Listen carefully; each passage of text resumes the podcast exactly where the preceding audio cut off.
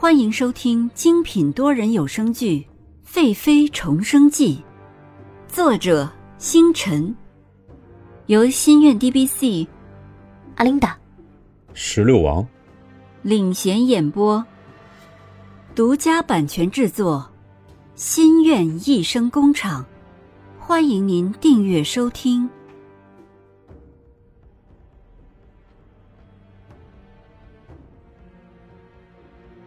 第54集，出击。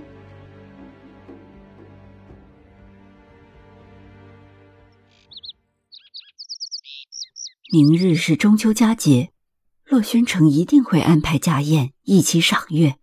想到这里，尹宁鹤清秀的脸上出现了一丝狠光，叫来了海棠说：“海棠，我想要你帮我弄到雾菊药。”小姐，你要雾菊做什么？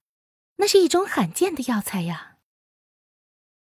尹宁鹤看到海棠疑惑的表情，便说：“就是你想的那样，蓝静怡既然给我下毒，那我就要以其人之道还治其人之身。”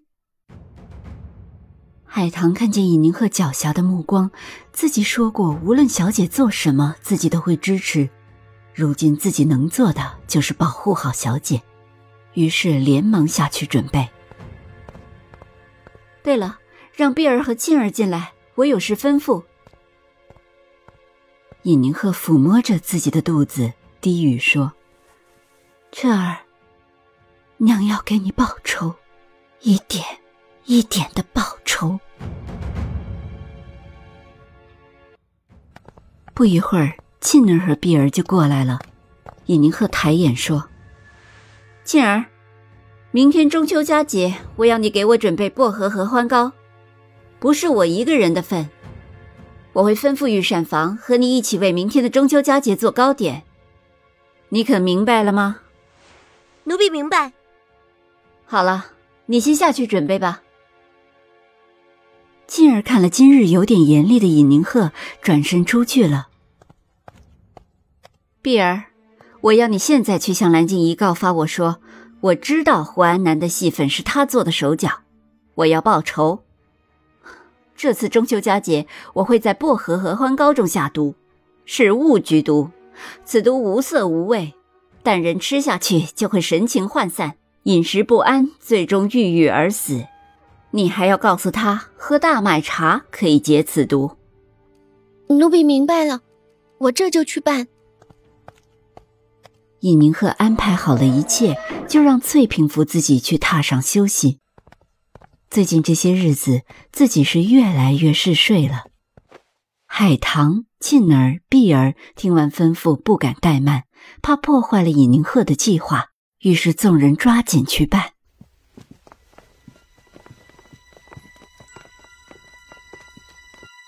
碧儿在中午日头最热的时候去了书华殿，书华殿的佩玉一看来人是碧儿，于是赶紧回了兰妃娘娘。蓝静怡一听说是碧儿求见，一定是尹宁鹤那头有了什么变动，还在午睡朦胧中就清醒过来，召见了碧儿。蓝静怡松懈的丹凤眼，斜斜地瞧着碧儿说：“碧儿，舒心殿可是有什么动静啊？是不是尹宁鹤的胎有什么不妥呀？”“回娘娘的话，舒心殿的胎并没有什么不妥。今日奴婢见尹贵妃叫自己身边的丫鬟紧闭房门，半天都不见有人出来，心下疑惑，于是见四周没有人，就趴在窗下听屋里的动静。奴婢听见说什么我安南的戏粉有毒什么的，又说是兰妃做的手脚。”“哼，好个尹宁鹤，果真是变聪明了。就算知道是我下的毒又能怎样？他还能把我告到皇上呢。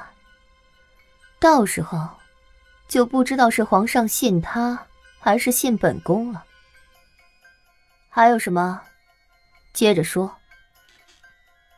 碧儿心想，蓝静怡真是傲慢无比，叫人厌烦，真是不知道皇上天天面对这样的妃子还能一直宠爱，真是一般人做不到的，还不如尹宁鹤经验绝伦，聪慧灵敏，讨人喜欢。碧儿继续说道：“奴婢还听见说，在明日中秋佳节，尹贵妃娘娘会在薄荷河湾高州下毒。”蓝静怡听见尹宁鹤要给自己下毒，午睡没有醒透的懒散之下完全惊醒了，刚刚还朦胧的丹凤眼立马变得凶狠无比。什么？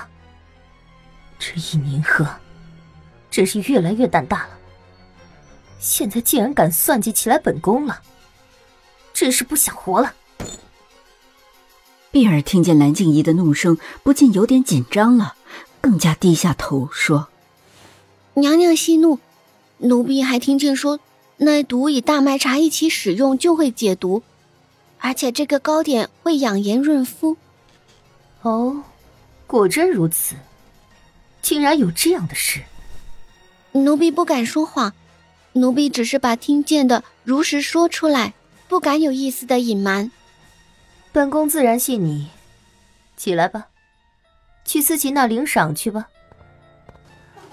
碧儿不想在这样的地方多待一会儿，还是舒心殿比较融洽，待起来舒心。去思琪那儿领了赏钱，就回到了舒心殿。碧儿出来的时候，见林玉正在忙碌，碍于其他人，两人只是对视一眼就过去了。碧儿走后，思琪上前伺候蓝静怡捂起漱口。思琪对蓝静怡说：“娘娘，尹贵妃你要如何处理？”蓝静怡用赎金手帕擦了擦嘴，慢慢地说：“她小小的尹宁鹤还伤不到我，到时候本宫自会有办法对付。”娘娘，这几日皇上好久都没有来后宫了，娘娘不去看看皇上吗？哼，太后走了，皇上的心情更不好了。本宫可不想皇上明明抱着的是本宫，却一口一口地叫着宁儿，听着就叫我烦。蓝静怡抚了抚头上的转珠凤钗，突然冷眼地看向思琪，喝道：“我叫你查的人怎么还没有消息？”思琪心里懊恼，自己真的好不容易歇息了几天，又催促上了。她低着头说：“娘娘息怒，奴婢不敢怠慢。”